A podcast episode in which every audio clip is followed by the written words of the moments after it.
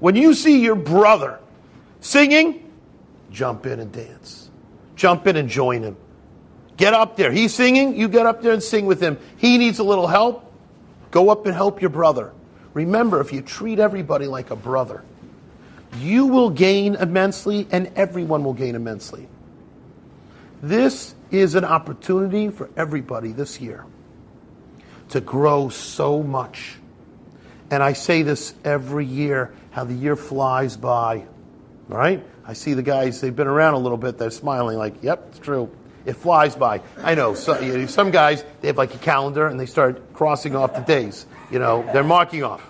However, Rabbi Isai, those days go by so fast. Don't, don't just cross off days.